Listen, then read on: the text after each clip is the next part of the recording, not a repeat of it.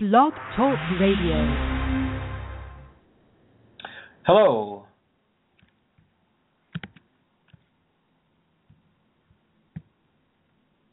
Hello and welcome to Gigabit Nation. I'm your host, Craig Settles, and we are here to help public, private, and nonprofit organizations get broadband everywhere it needs to be. Um, there's a reason that uh, many of the people, uh, communities that are building these um, broadband infrastructures and networks uh, are trying to address economic development. But I also feel that as um, telemedicine and online healthcare delivery starts to take off, there will be a shift in focus for what communities want to do or what they want their broadband infrastructure to accomplish. Um, I heard about uh, this product called Music Glove at a broadband conference when a friend of mine heard about my uh, stroke and suggested I should uh, check it out.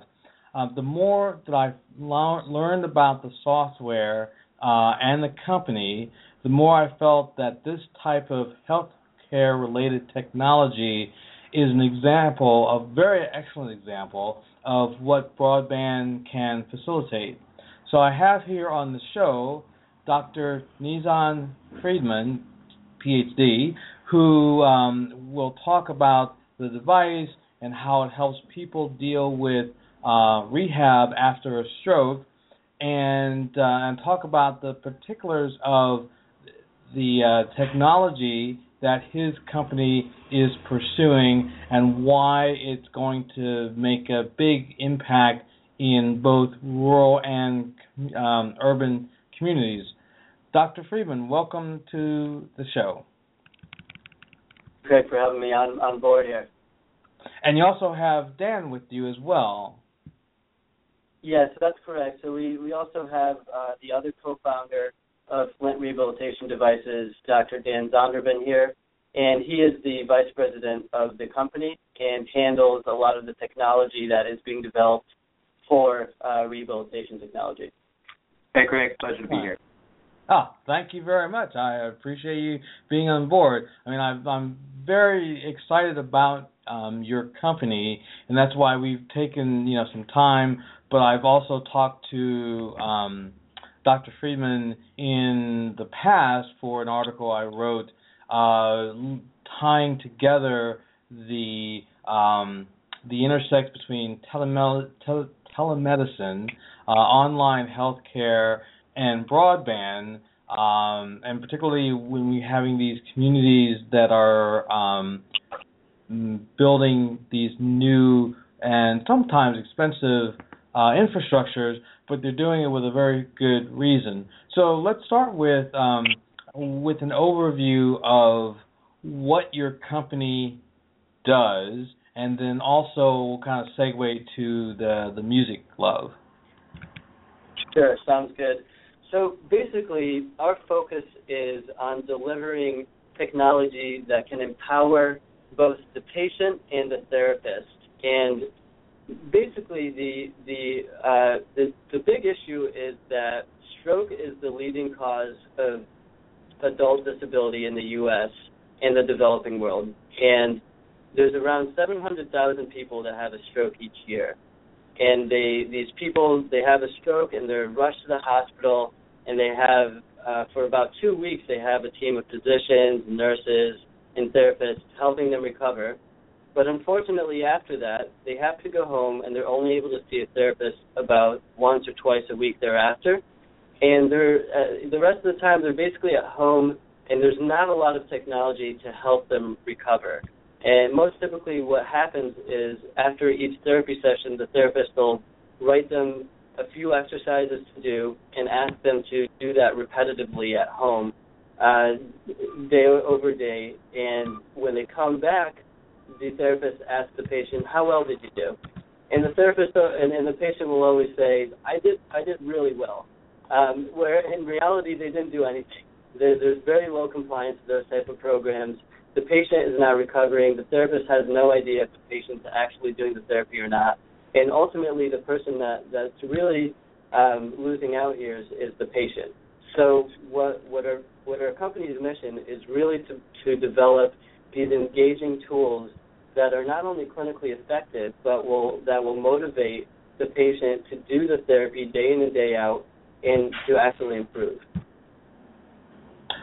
And I will definitely attest to the fact that um, probably one of the biggest troubles that that that people that have dealt dealt with a stroke is the routine of um, of of the rehab process. I was lucky I had people coming to my my my house, but I could easily see where you know uh, trying to maintain that regimen of exercise is necessary, but it's like the hardest thing to do. Now it's it's it's largely the um, the interface really that that is the the key to making the um, music glove do what it does because and I'll let you explain your interface. Sure. Yeah, so you're absolutely right. I mean, the the current interface, if you will, or for at-home rehab is a piece of paper, uh, and it's just not motivating at all. And, and so what we have done is we've changed that interface to be computer-based, uh, and and we so essentially what we've done is created a sensorized glove that you put on your hand, and the sensorized glove connects to a computer, either a tablet or your desktop computer and what you're doing is you're making specific movements that are prescribed by a music-based therapy game. Uh, so the the therapy-based uh, game will have music playing, and there'll be notes scrolling down the screen, sort of similar to Guitar Hero. Uh, and and basically, you you need to, you need to make a specific grip that corresponds with each note that that's coming down the screen. Now, the nice thing about this is that the patient is getting a lot of different types of uh, stimuli. They're they're getting the visual stimuli of the notes coming down. They're getting the auditory stimuli uh, where they're listening to the song and the song is augmented whether, by whether or not they hit the note correctly. There's also visual feedback on whether or not they've hit the note early or late and so forth. And in addition to that, they've also are receiving quantitative feedback at the end of each song, if you will, where they receive uh, feedback that tells them on how well how well they perform uh, in the task at hand. And ultimately, what that means is more motivation for the patient to not only continue doing the regimen day in and day out, but motivation to try their hardest to complete each regimen and each therapy session. Yes, and um, I would have to say that um, you know I, I realize I'm giving this endorsement. I normally don't talk about products um, on the show, but um, I will definitely say that it it it, it um, delivers as advertised, um, and I find it very interesting um, the engagement, uh, the entertainment aspect of it, because I think that when people are dealing with um, technology and they're dealing with you know broadband and, and, and things that are related to that, we keep a very uh, structured approach or mindset. And you guys have worked from the perspective of we need to make this entertaining, and the results will come out down the line. But the key thing is by making it engaging and also providing like the motivation of seeing your results as you do this, it makes a big difference in the event eventual outcome. Is is that pretty much a, a fair assessment? Yeah, yeah, that's exactly right. So, so this is Dan here, and um, yeah, I mean, I, I think what you're talking about sort of gets to the heart of the issue where when it comes to specifically you know motor rehabilitation after stroke which is what the music glove is geared toward for the hand we we know what the patient needs to do scientifically. They, there's been plenty of studies that show recovery is possible but it requires you know hundreds of thousands of repetitions every day. And when you think about what that actually means pragmatically that means that you have to for example, let's say you want to get better at um, picking up a pen with your finger. If Mhm. you know before Music Glove, what you had to do was set a pen in front of you and practice picking it up literally 500 to 1,000 times every day for for about a month.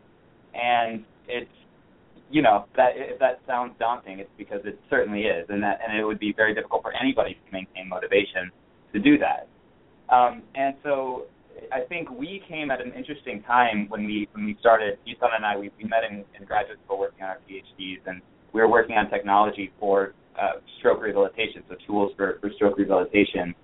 And we came at an interesting time where there's so much technology out there, and, and you know you've been mentioning broadband and, and just the way that everything can be connected. Um, there's a lot of opportunities to hopefully make that better. But what we saw is that what a lot of people did is they is they got the sensing component down, right? So we have a device like Glove. There's there's other things kind of like that. But then what do you do with that information? And a lot of times it's just maybe people thought, oh, maybe a game would be fun, maybe something like this would be fun, but it was very kind of slapped together. Um, and I mean, at least to, to speak for myself, I, I grew up, um, you know, in the era, the golden age of video games, playing, you know, everything that came out on every different console. And so I think um, we could go to it and say, you know, we know what the difference is between a good video game and, and a bad video game. We know what what it is that actually makes something fun and makes people want to go back to it. Um, and part of that is understanding that, you know, as a rehabilitation tool, we don't need to reinvent the wheel. So Guitar Hero is, I think, the third most popular video game franchise of all time. So it's already been a tested model that is really successful to, to be able to engage with music while you're doing something um, with an interactive device. And so we were able to focus on that and develop what we think is a is an excellent high quality um, platform. This this music based therapy game uh, that really motivates people, and it's it's definitely encouraging to hear that that's been your experience every time we've demoed this. And, a big reason why we you know started the company is is that we saw people really responded to it. Um, and so it's it's yeah, it's definitely been an encouraging thing, and I think you're exactly right. We know what they need to do, but the trick was finding the thing that actually motivates them to do it and music definitely seems to be a, a huge um, benefactor towards that end. Mhm.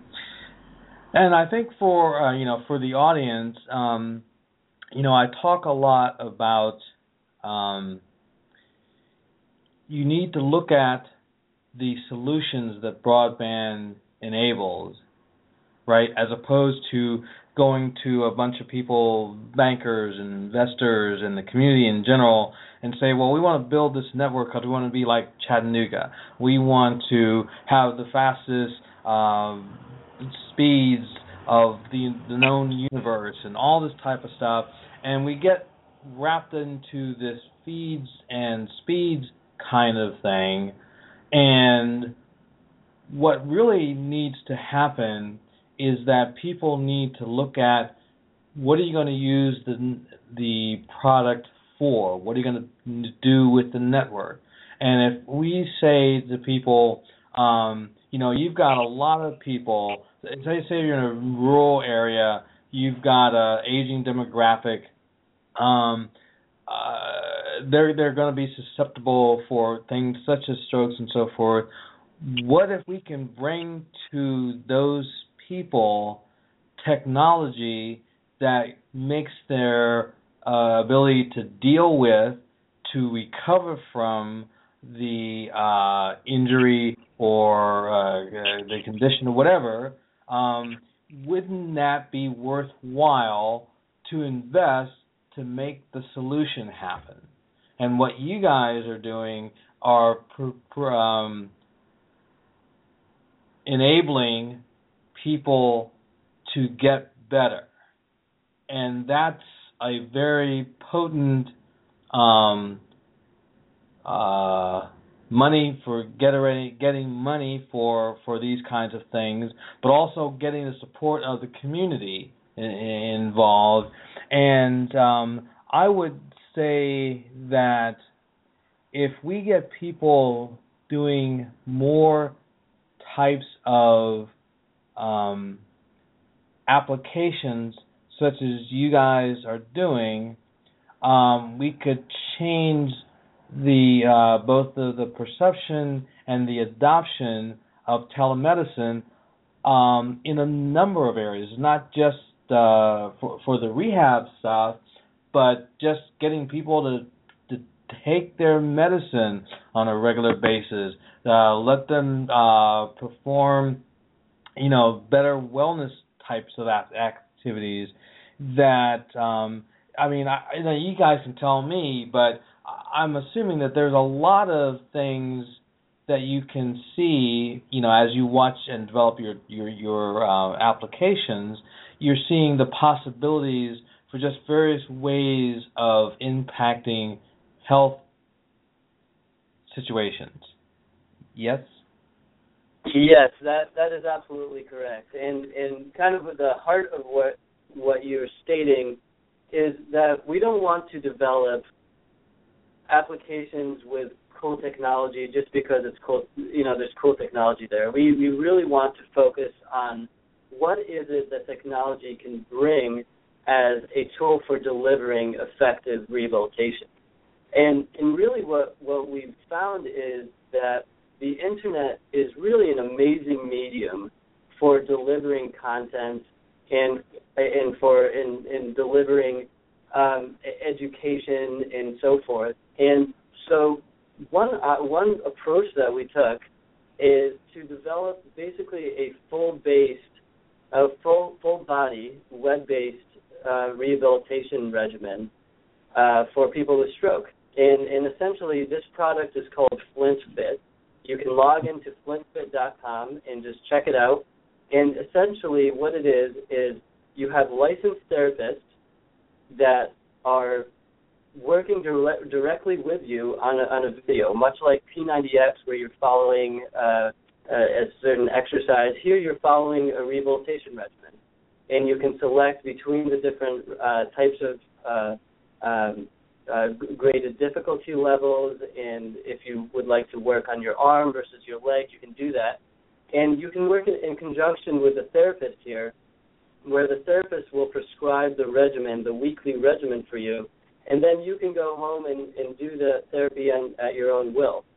Uh, I, I think one one of the largest issues with tele- telemedicine is is the issue of how how do we have a get into a situation where one therapist can work with thousands of people, and and if, you're just doing video conferences you're you're really not solving the, the problem.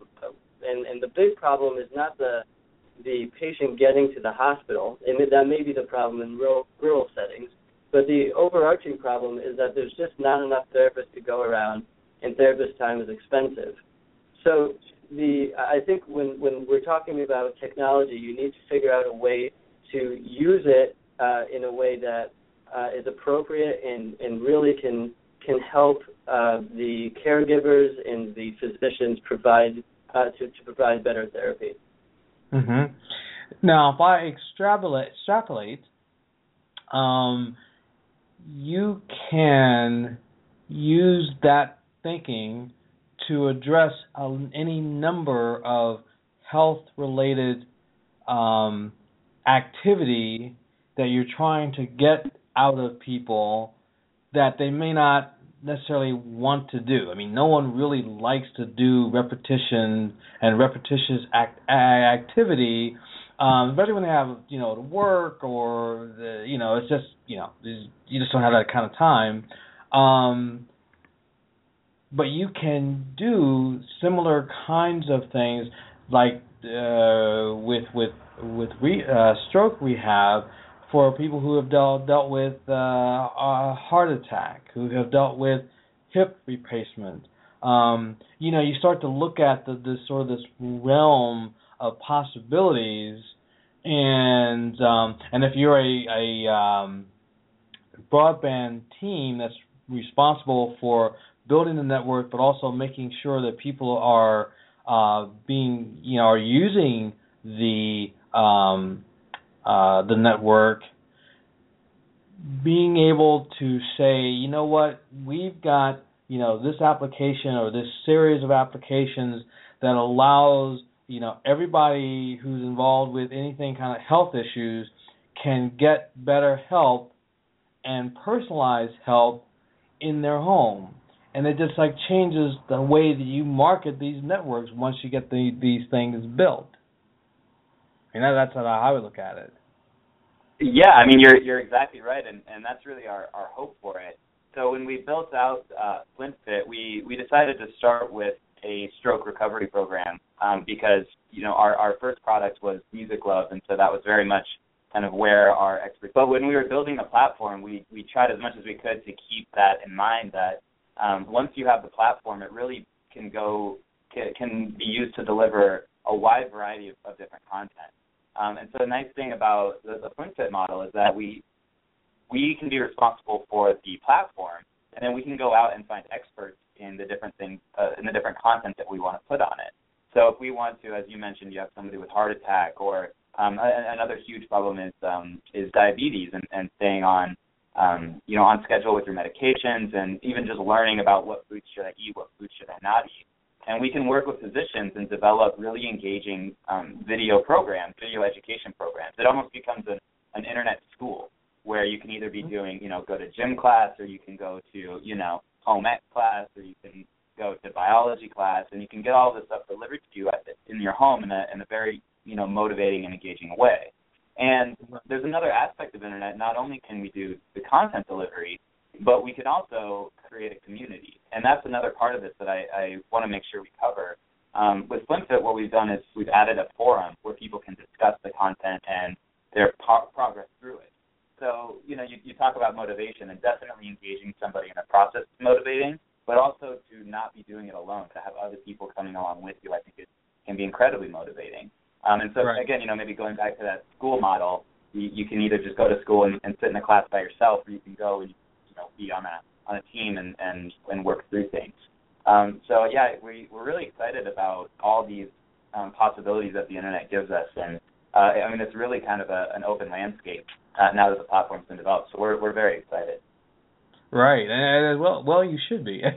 it's um, you know, it's very. I'm sorry, I didn't mean to have to go ahead. No, no, I was disagreeing. Oh, so so one of the things that um, you know, I was I was at a conference.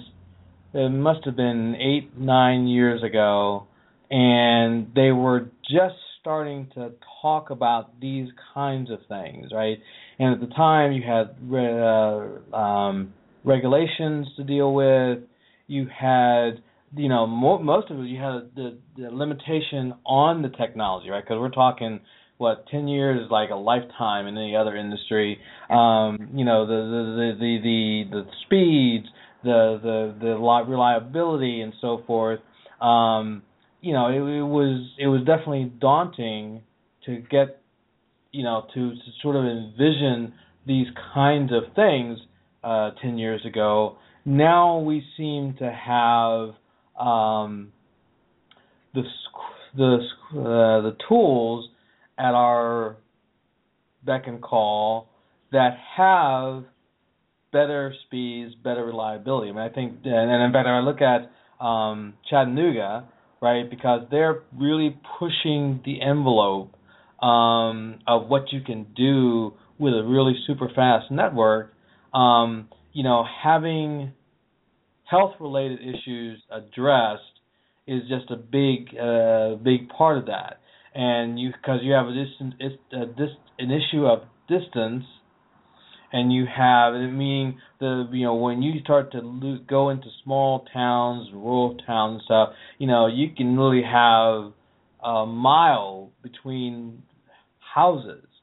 And so um you know so the distance factor and then the uh, just um, the um, number of exports you know, relative to the size of the population, there's always going to be, um, uh, you know, more demand than, than than we can meet, and so this ability to again use the network to pull those things together is um, is, is key. What what's been the level of receptivity among? Well, I can see where like call we'll call um, the you know rehab facilities would understand this and then so forth. But what about the actual doctors, you know, and will they recommend this kind of um, technology, uh, or are they going to be like, so many doctors I hear about that are too, are they're very much afraid of technology, and so they don't recommend it. And they don't even engage in in it in some way.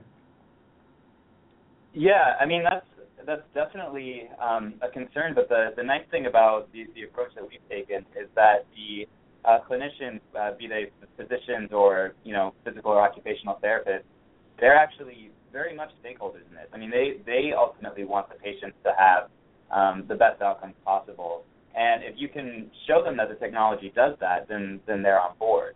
Um, I think a lot of times the, the difficulty is that the developers will go off and they'll develop something and then they'll try and bring it and say, you know, trust us, use this, it's, it's going to help. Um, and what we tried to do, and, and frankly what we had to do, is we actually went to the physicians and we went to the therapists and we asked them to create the content for us. So, for example, on the the FlintFit program, I know I keep going back to that, but um, uh, I think it's a great example of this. Uh, the videos on it are developed by actual physical and occupational therapists.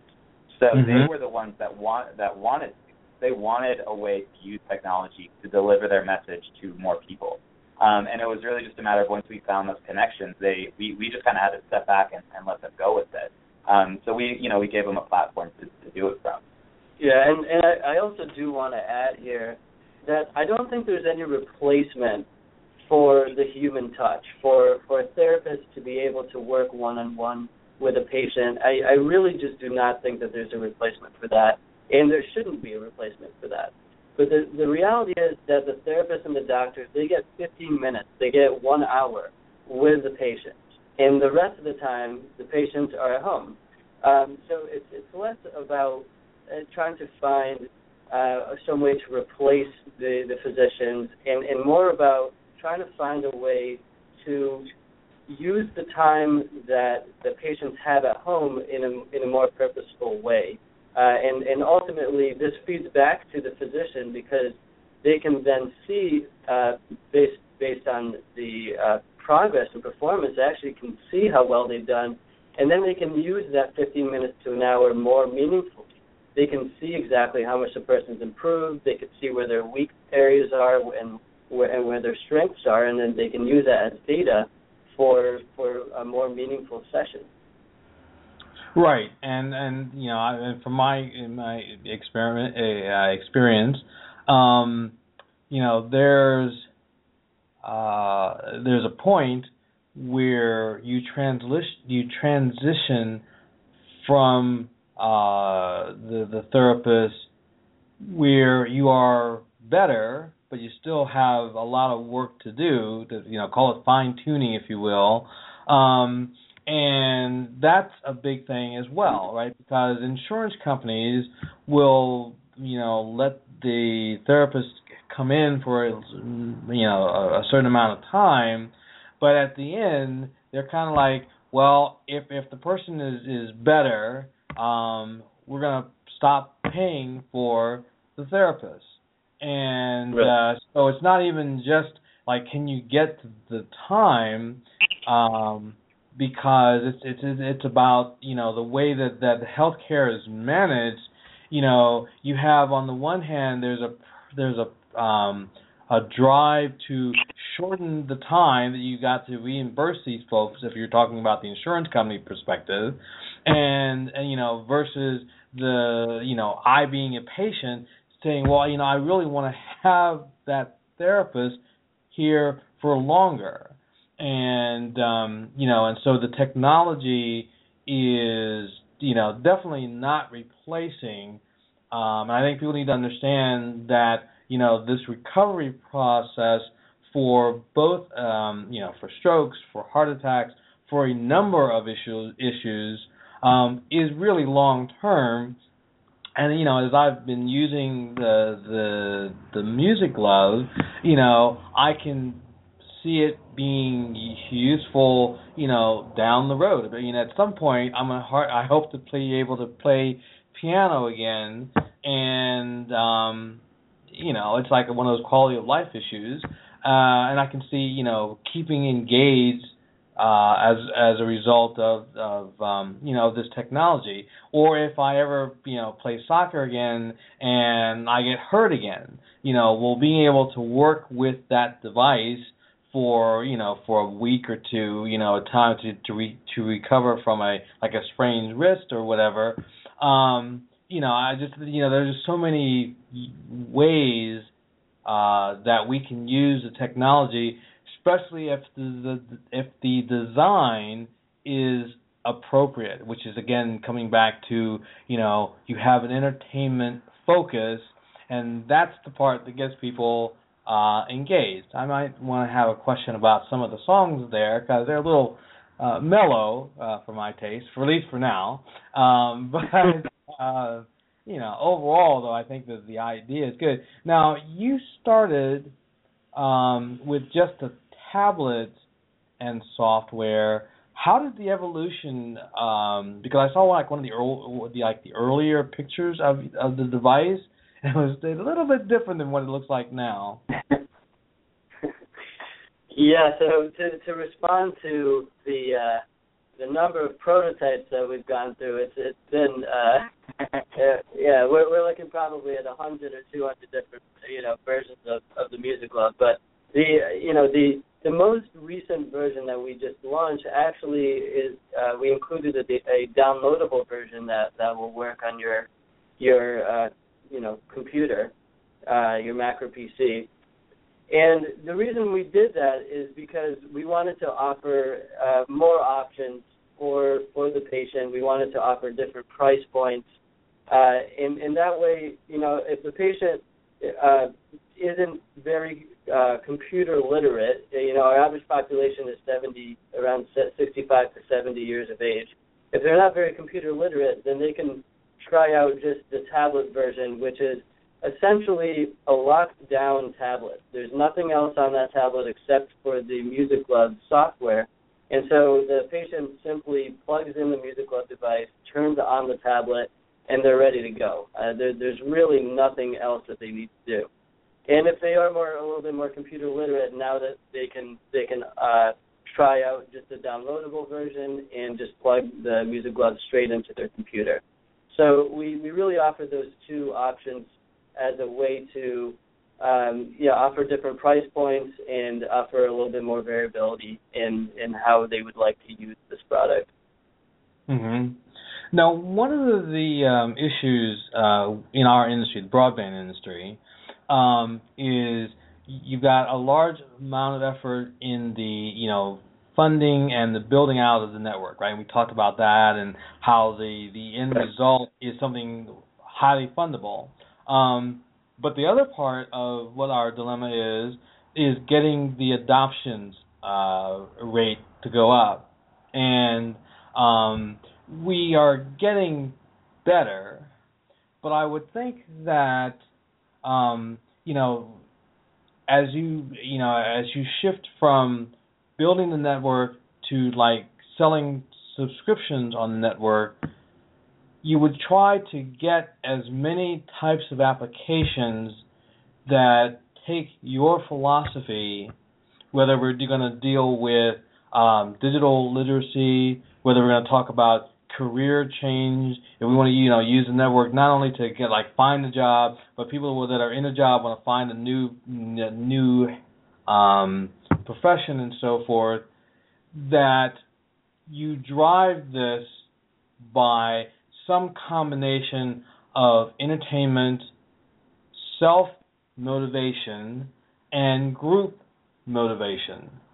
And those three things seem to be like whatever your plan should be for broadband adoption is if you talk if you take those three things that should drive, you know, the applications that embody those three things should drive the overall adoption of the network. I'd like to know what you guys think about that. Yeah, yeah, I, I agree with that. And then I, I would also like to add one more facet, which is the ability for uh, using the internet as a medium to tell people about the product that you're actually trying to sell. Um, and and I think that, it's it's often overlooked, but in the in the rehab, specifically in the rehab space, traditionally the way that people were informed about information uh, was through the clinician. And and and really, the only way the clinician would know is if a large distributor came to their uh, clinic and talked about the product. Whereas now, with the advent of uh, different online advertising mediums, you can contact the direct the the physicians directly, you can contact the therapist directly and the patients directly using things like Google, AdWords, and Facebook. And and that completely changes the game because now people are exposed to things uh, that they would have never seen before, uh, and and really you're you're taking out some of the gatekeepers there, like the large distributors, mm-hmm. and and really just showing people things that are very pertinent pertinent to them. Uh, and and I think that that's extremely valuable, especially I mean if you're talking about in a rural area, there's just no way that they that these people would otherwise see this type of technology. Uh, you might see it, you know, in in you know a very affluent city, but you're not going to see it in you know in an area w- where the population is a hundred. Uh, and and so with with that being said, you you have you now have the ability to reach people and you have the ability to to reach people who are specifically looking for the product you have to sell them. Mhm. Mhm. And that makes a lot of that makes a lot of sense. And I think that the um the ability to connect with other people is another factor as well because um you know, I was lucky in that I, I live in in Alameda. I'm, I'm close to a lot of people that I that I hang out with and stuff, and so they could provide um, you know motivation and stuff, and are you doing your stuff and your re- rehab stuff and all that. But um, in the smaller towns uh, and in the rural areas, the community when you can layer a some sort of active uh, community involvement online, that also helps the acceptance and the use of your technology. I would assume. Yeah, I think that's that's definitely that's definitely true. I mean, isolation after an event like a stroke is, is one of the biggest risks because you know uh, it's just been a, a pretty big major life event, and a lot of the people that might be around you might not be familiar with all of the, the upcoming changes or things like that. And you might there, there's not necessarily a lot of easy resources for finding other people that have, have been through something similar. So um, yeah, I think just having that ability to connect with people and it it's it's good to hear you say. I think that earlier when the um, you know broadband was just becoming a little bit more accepted and, and the internet was kind of growing, people looked at at interactions online as um, I, I think maybe with a, a small amount of skepticism, or maybe a large amount of skepticism, saying that you know it's, it's, it's impersonal. You're not actually connecting with with this individual. But I think what we've realized as time has gone on, and, and also technology has become more sophisticated. So now we can do things like like video chat or have live communication, um, or share videos and share pictures and things like that uh, I mean, at the other end of, of that internet connection is another human being who is in the exact same situation that you are, looking for someone to connect to. So, you know, whether you're talking to them over the phone or you're talking to them over the internet, you're still having a personal connection with, with another person. And I think that um, that, that is really powerful. And I think that uh, as time goes on, people will hopefully become less skeptical of that and, and recognize it as um, the motivating and, and important tool that it is. Mm-hmm. Right. Indeed. Indeed. Um, it's interesting. One of the one of the uh, one of the guests uh, for the show is talking about um, you know engaging those people who are uh, caregiver givers, right? Um, using things such as uh, your your your churches, uh, the schools, um, uh, you know, as a way to to to reach out, you know, sort of bring them all together. You know, again, I, I've done a series of uh, interviews for a report I'm working on on the role of the libraries in broadband, and it's interesting to me when people say there are silos of knowledge or silos of expertise even within the community, right? And um, they don't talk to each other. They don't realize there are certain opportunities. They don't see that there are certain technologies. They don't see that there are certain solutions for uh, issues. Um, part of I, what I recommend to to teams that are working on broadband is you got to do a certain amount of um, silo busting. You basically need to break down a lot of these silos because you know churches and and schools are where a lot of people meet, and to then tie in you know uh, applications that that can help their uh, people who are dealing with strokes or or heart attacks or you know other kinds of disabling uh, situations. Um, you know they, they need to be part of the the solution in one way or another, right?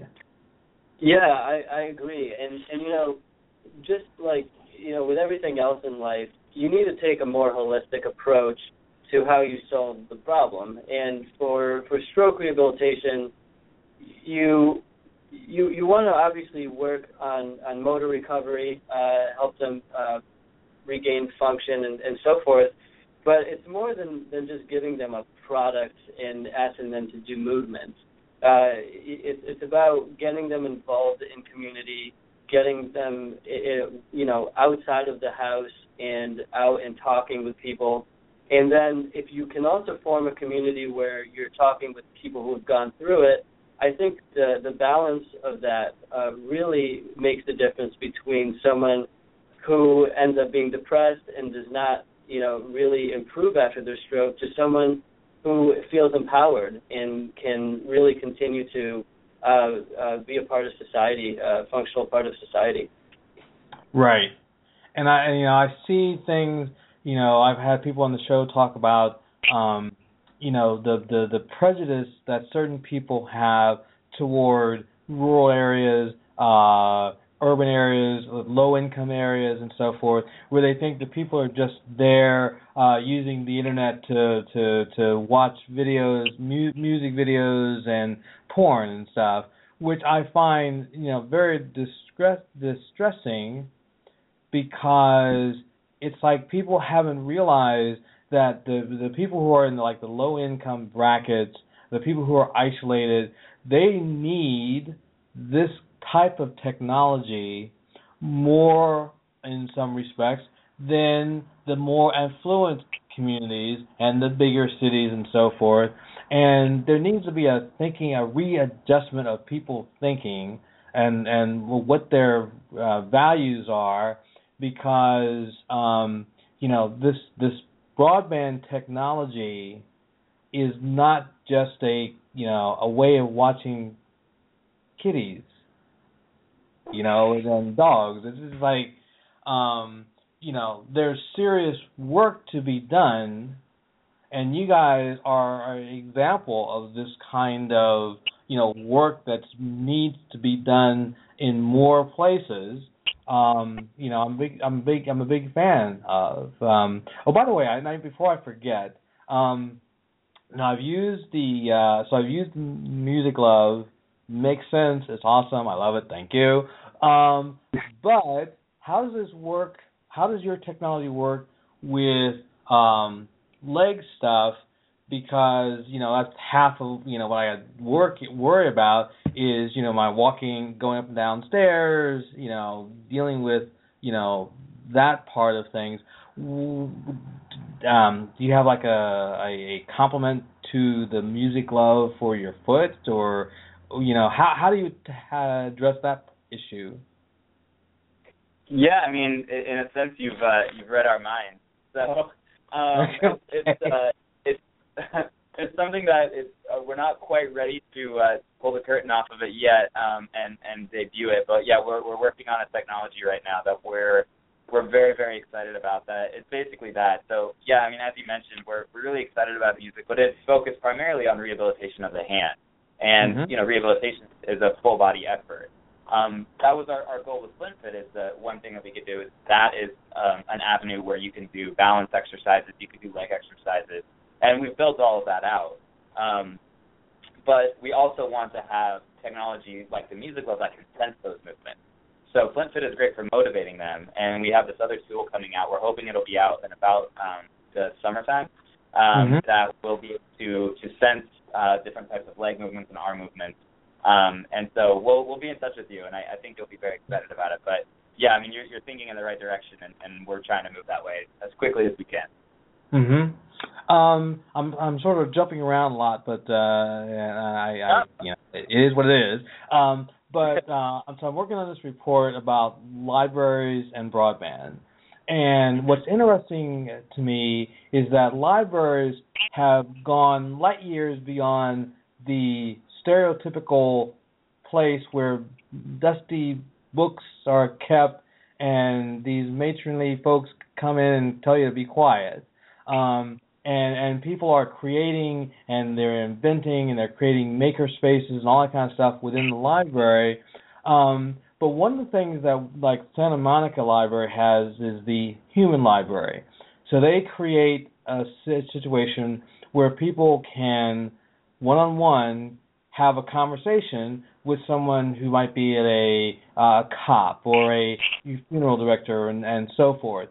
Now the value of what they do is the personal I- interaction. So you do all of this at the library, but to take it and add another dimension to the the service is if you now have a um, expert corner similar to you have the human library you now have the human library digitally to get to, to get one-on-one type of uh, advice you know my my you know my aunt has a uh, has a problem. She just had a hip replacement or whatever. But the the the the libraries seem to be willing to push that envelope of the one to one communication. And i would imagine that um you know the people who both use and benefit from your technology would see that that use in the library or that creation of a an expert corner um, would be would be um, much value to that. What do you guys think?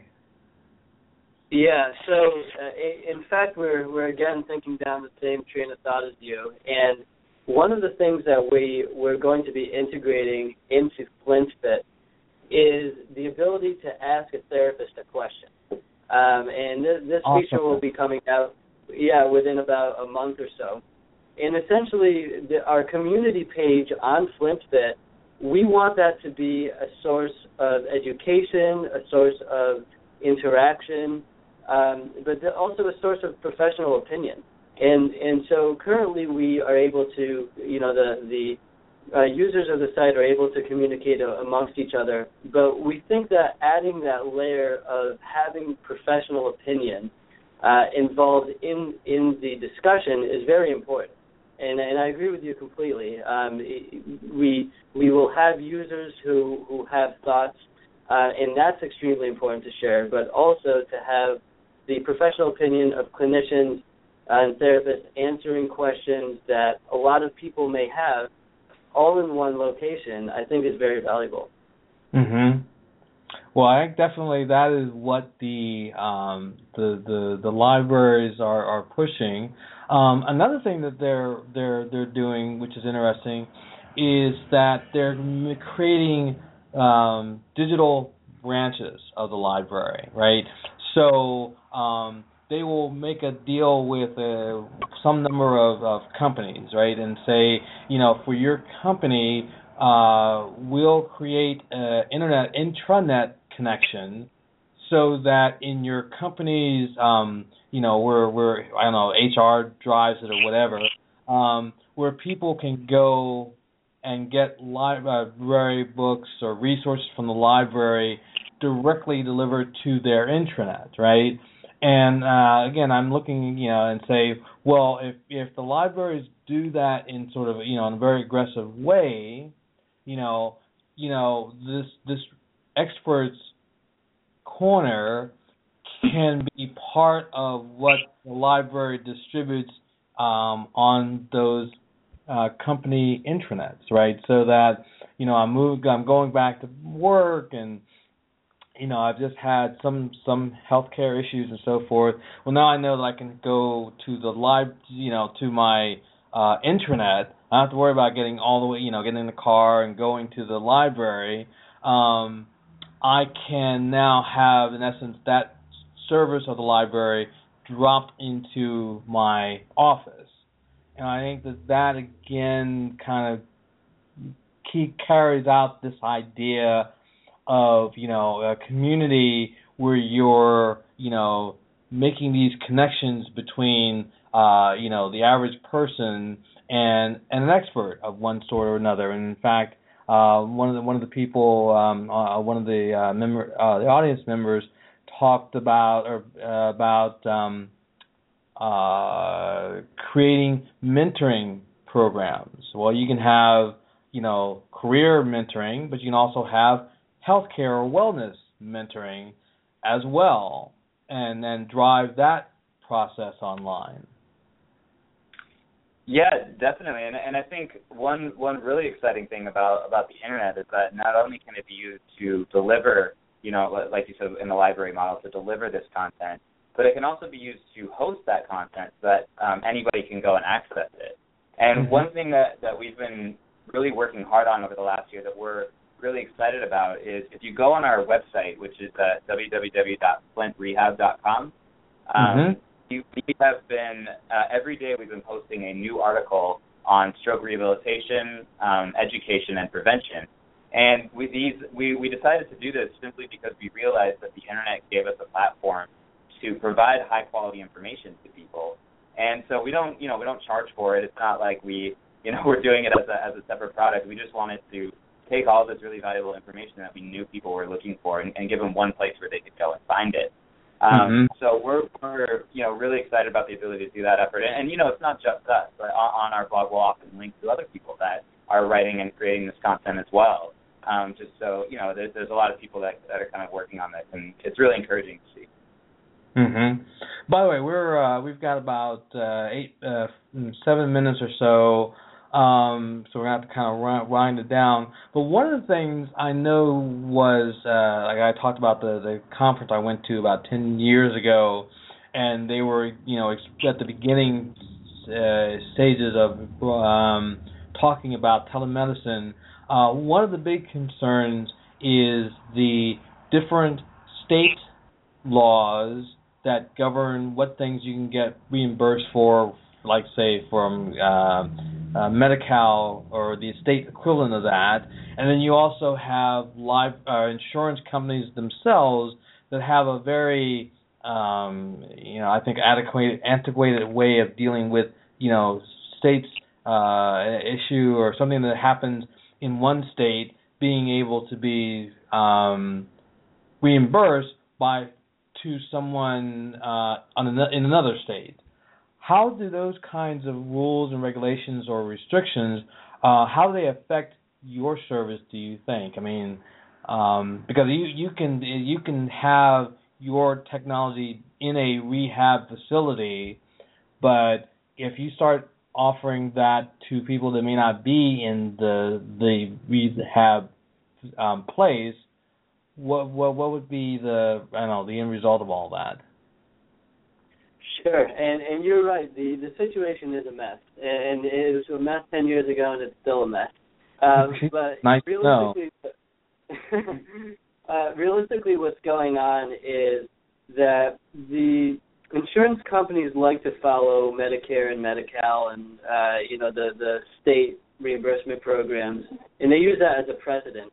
And currently, the the type of things that Medicare likes to cover are things that'll take that'll bring people from the clinic or from the hospital and will send and and and uh, will bring them home. So, for example, uh, assistive devices like a wheelchair are covered because they need people to leave the hospital, and, yeah. and uh, so. Uh, but unfortunately, for for things like the Music Glove or Flint Fit, you know, these are people who are, who may be 80% there. Uh, they they they are able to walk. They may be able to walk, or they they may be able to function by themselves, but they're they're nowhere close to being able to be where they were before they had the stroke. And unfortunately, those type of devices, the restorative devices, are not are not currently being covered uh, for the most part. Mm-hmm. And our response to that, because our our mission again is to not only empower the clinicians but to empower the individual, is to try and offer things that are affordable enough where uh, you, you don't necessarily need insurance or reimbursement, and in fact maybe cheaper than the copay that you would be paying for uh, even if you did have insurance. And so, for example, FlintFit is just nine dollars and ninety nine cents a month, and and again, that's something that is way cheaper than what the copay would be uh, if you were to go to see a therapist. Um, and and I think that by taking this approach, you are able to help a lot of a lot of people without having to play the game of trying to get the reimbursement and waiting, you know, ten or so years before that type of product. And unfortunately for us, it's it's it's not about the product. It's about the mindset of what types of products are covered. Mhm. Okay. It's a you know, very interesting um, you know situation.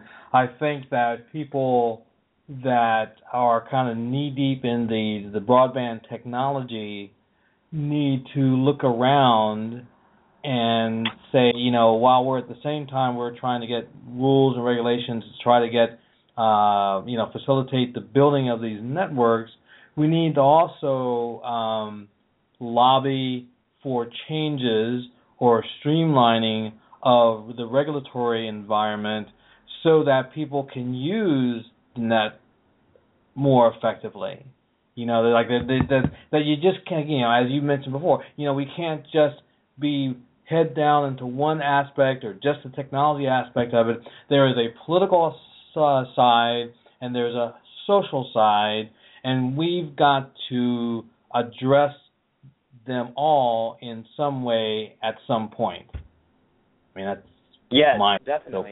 And, and I think that um, the nice thing, I mean, the really amazing thing about about what broadband connections and internet does is that it allows us to do those things in parallel.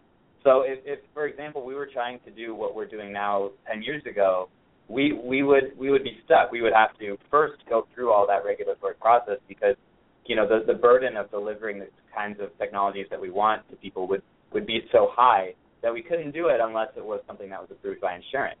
But now with internet, we actually have the ability to go out and and circumvent that and say, okay, we'll still work on trying to change the the mindset of the insurance companies and and you know the the state insurers.